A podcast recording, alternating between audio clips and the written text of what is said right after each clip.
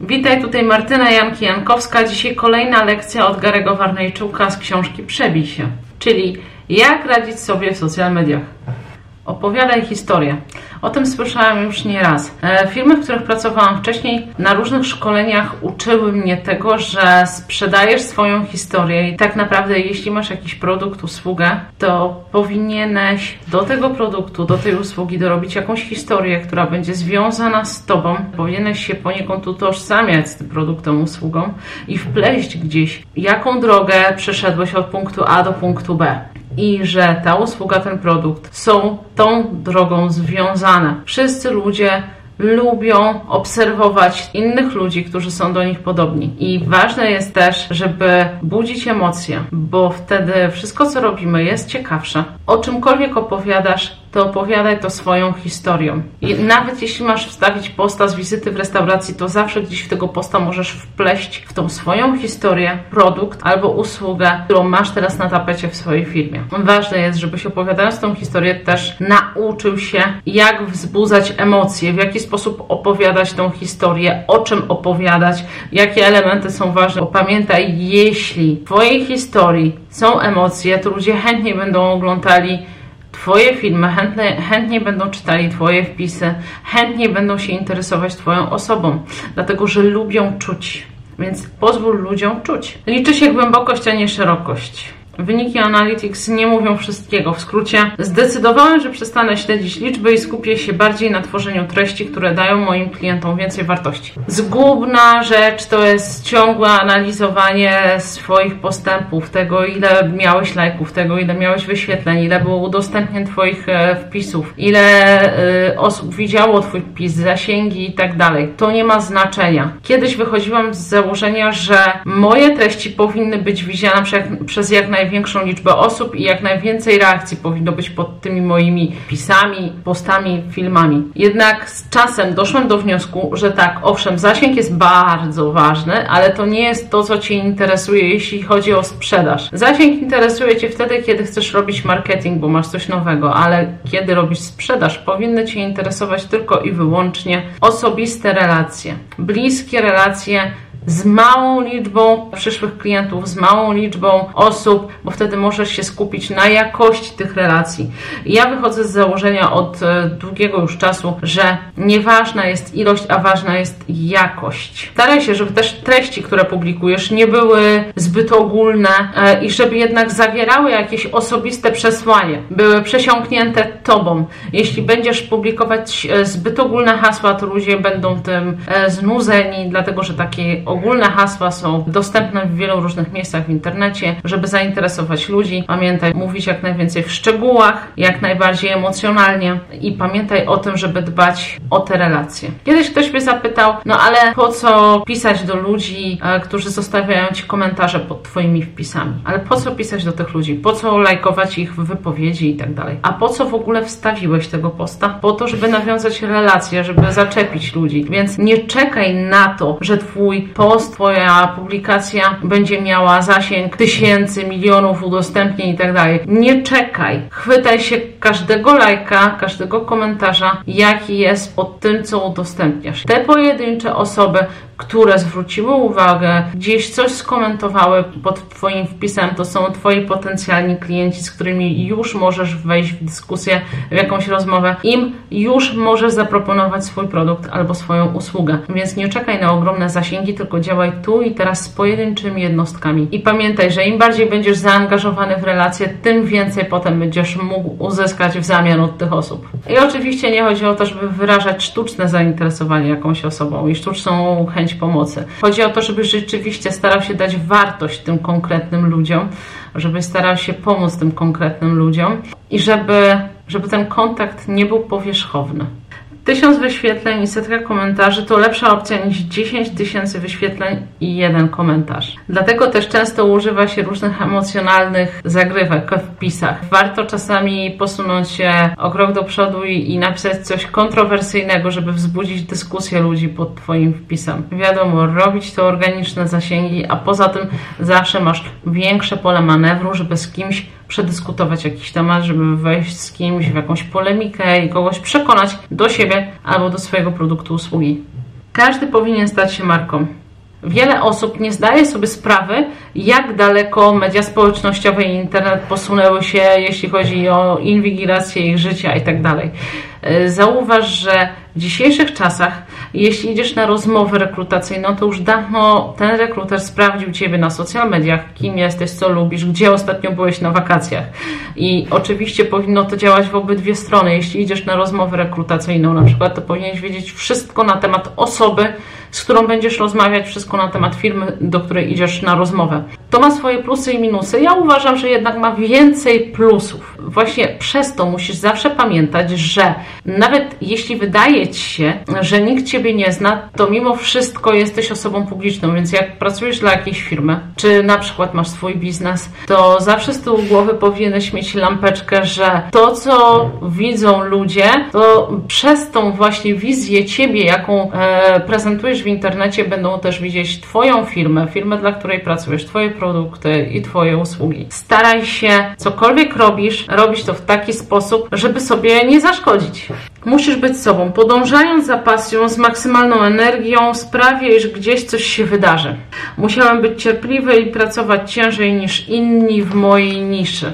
Życie z uwzględnieniem pasji będzie pewnie wymagać od ciebie wolniejszego działania niż byś chciał. Na pewno oznacza, że częściej niż tak będziesz mówić nie. Zaczekaj na właściwy moment. Uwłaczasz sobie, kiedy robisz interesy, zatykając sobie nos. Pamiętaj, że przebijasz się tylko wtedy, gdy żyjesz wyłącznie na własnych warunkach. Zbicie fortuny na biznes, którego jedynym celem jest wzbogacenie się, nie jest możliwe.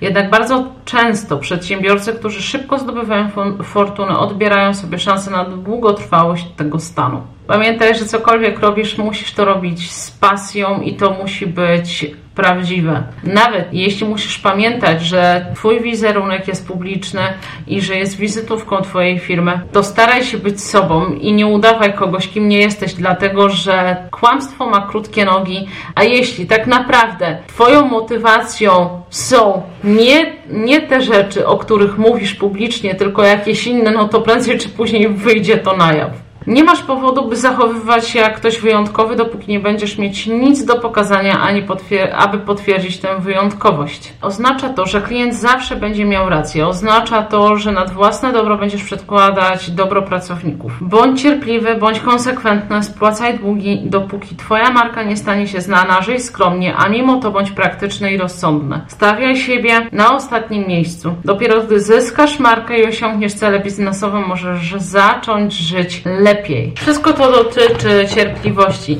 bo chodzi o to, że nawet jeśli osiągniesz jakieś swoje pierwsze sukcesy, tak, super, świętuję, ale pamiętaj, nie zachłyśnij się swoim pierwszym sukcesem, żebyś nie osiadł na laurach. Pracuj ciężko, nie wywyższaj się ponad innych, dopóki rzeczywiście nie osiągniesz czegoś wielkiego i nie udawaj, że jesteś mega gwiazdą, jeśli nią nie jesteś.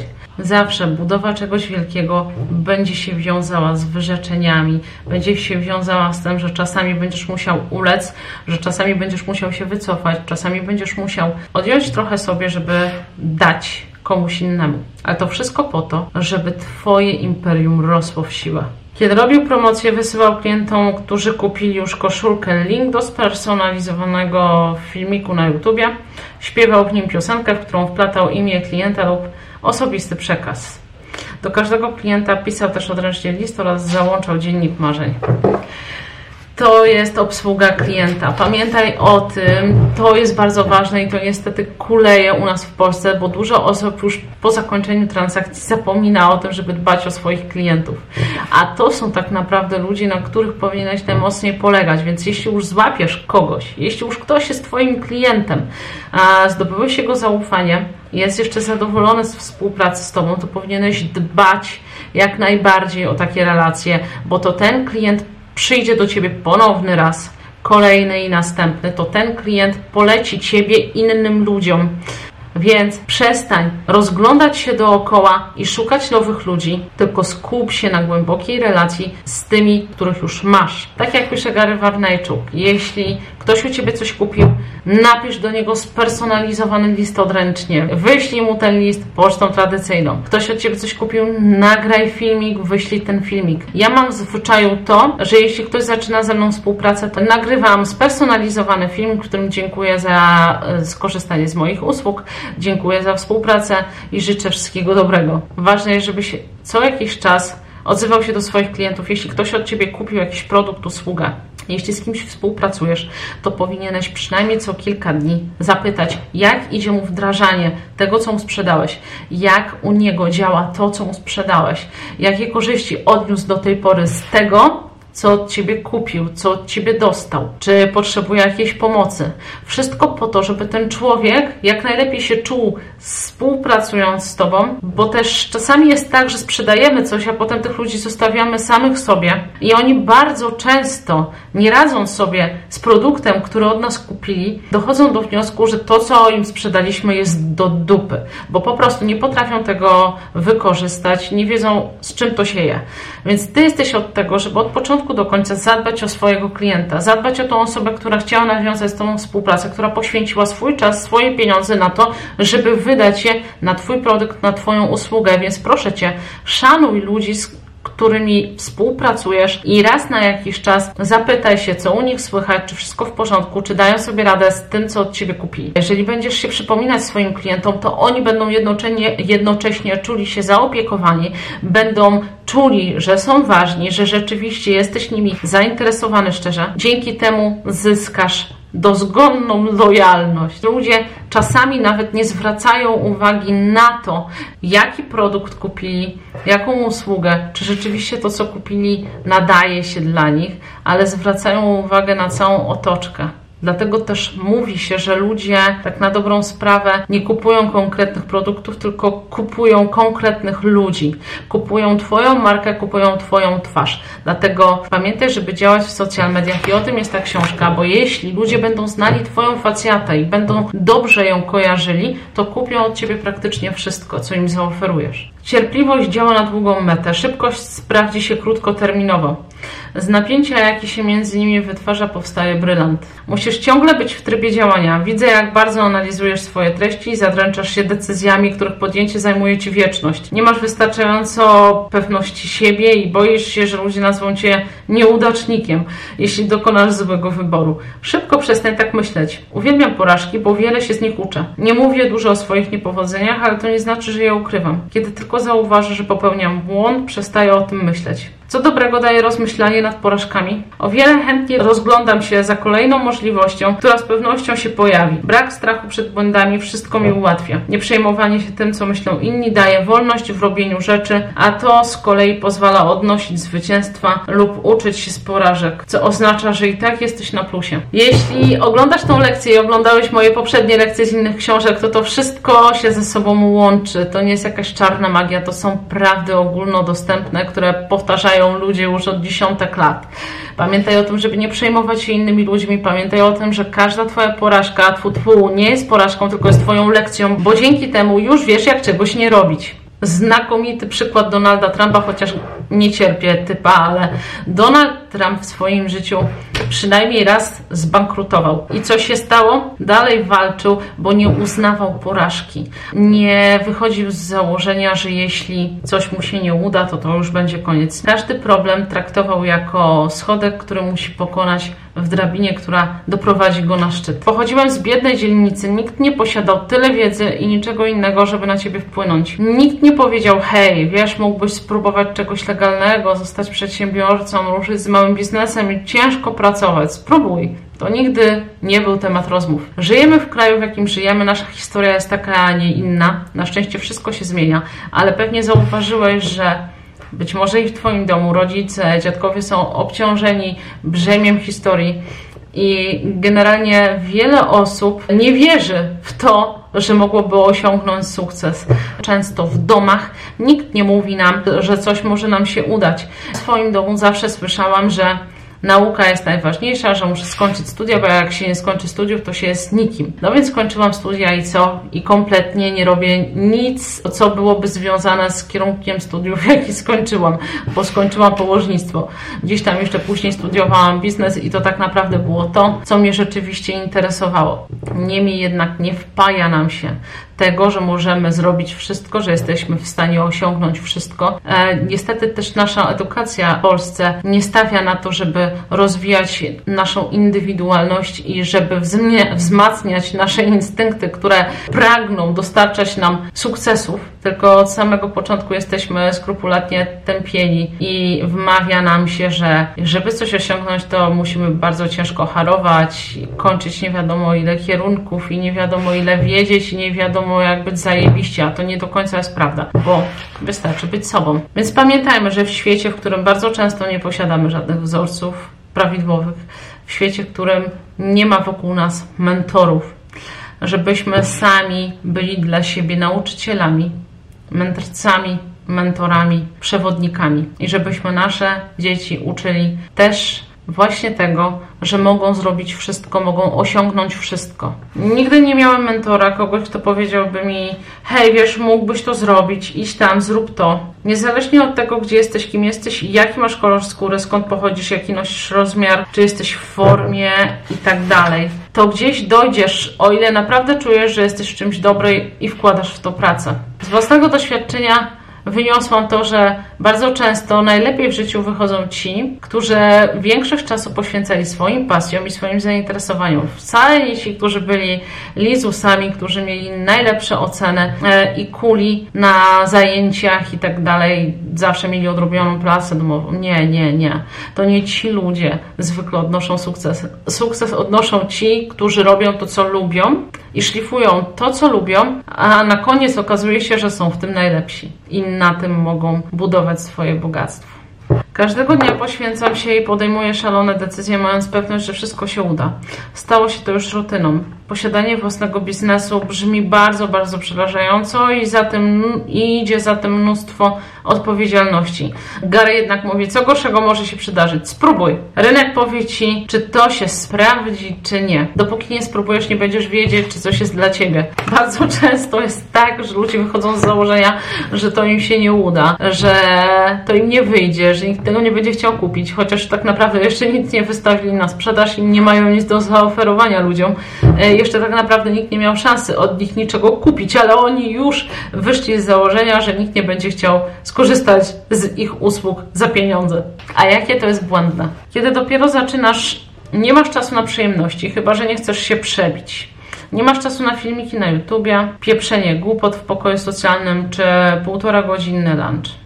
To właśnie dlatego bardzo często mówi się o przedsiębiorczości, że jest zabawą dla młodych. Zbudowanie marki osobistej i ruszenie z biznesem wymaga wiele wytrwałości. O wiele łatwiej poświęcić swój czas na nowe przedsięwzięcie, kiedy masz 25 lat. Jesteś samotny i musisz tłumaczyć się wy wyłącznie przed sobą. Mimo to 95% czytelników tej książki, nawet ci młodzi, pewnie ma zobowiązania takie jak kredyt studencki, hipoteka, opieka nad dziećmi, starsi rodzice lub rodzina na utrzymaniu. Większość zapewne ma już pracę. Dlatego tak ważne jest, żeby mimo, że masz tą swoją pracę, masz swoje obowiązki, to poświęcać dodatkowo czas na jakiś dodatkowy biznes, na jakiś pasywny dochód. Musisz w trakcie swojego dnia wygospodarować chociaż jakąś chwilę, chociaż godzinę, dwie na to, żeby robić coś poza tą codzienną rutyną. Coś, co w dłuższej perspektywie czasu przyniesie Ci korzyści. Dużo osób inwestuje swój czas, swoje pieniądze w MLM. Pogódź się z tym, że Twój plan dnia będzie wypełniony niewiarygodną ilością pracy w godzinach od 19 do 2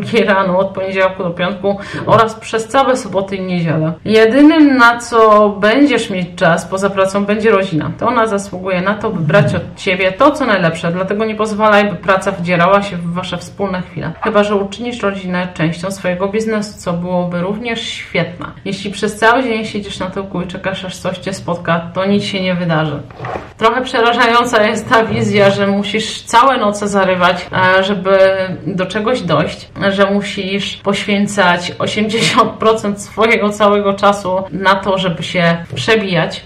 Czytając to, byłam trochę zniechęcona. Myślałam sobie, nie, ja właśnie mam rodzinę, ja mam obowiązki, nie mam czasu na takie przebijanie się, ale kiedy tak naprawdę przeanalizowałam Twoje działania, jak wygląda mój dzień, no to generalnie mój dzień tak wygląda właśnie. Codziennie twórz treści, codziennie rozwijaj biznes, każdego dnia spotykaj się z dwoma lub trzema osobami, które poprawią Twoją rozpoznawalność, dystrybucję lub sprzedaż i przybliżą Cię do realizacji celów. Rozsyłaj na Instagramie wiadomości z ofertami współpracy.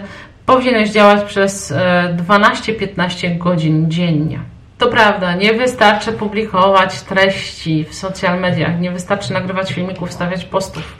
Musisz szukać ludzi do współpracy. Od małego uczono nas, że musisz sam sobie ze wszystkim radzić, że jeśli ty czegoś nie, nie zrobisz, to nikt za ciebie tego nie zrobi, ale prawda jest taka, że żeby coś osiągnąć, to musisz współpracować z ludźmi. Musisz się nauczyć, jak korzystać z zasobów innych ludzi i co możesz im w zamian dać. Jeśli chcesz zacząć działać, jeśli potrzebujesz dodatkowej motywacji, dodatkowego wsparcia, żeby osiągnąć swój sukces, jeśli potrzebujesz się nauczyć w jakiś sposób postępować, działać i pobudzić się, żeby nastawić swoje myślenie na sukces, to dołącz do mojego kursu, który znajdziesz na www.martynajanki.pl. Pamiętaj, Janki przez Y.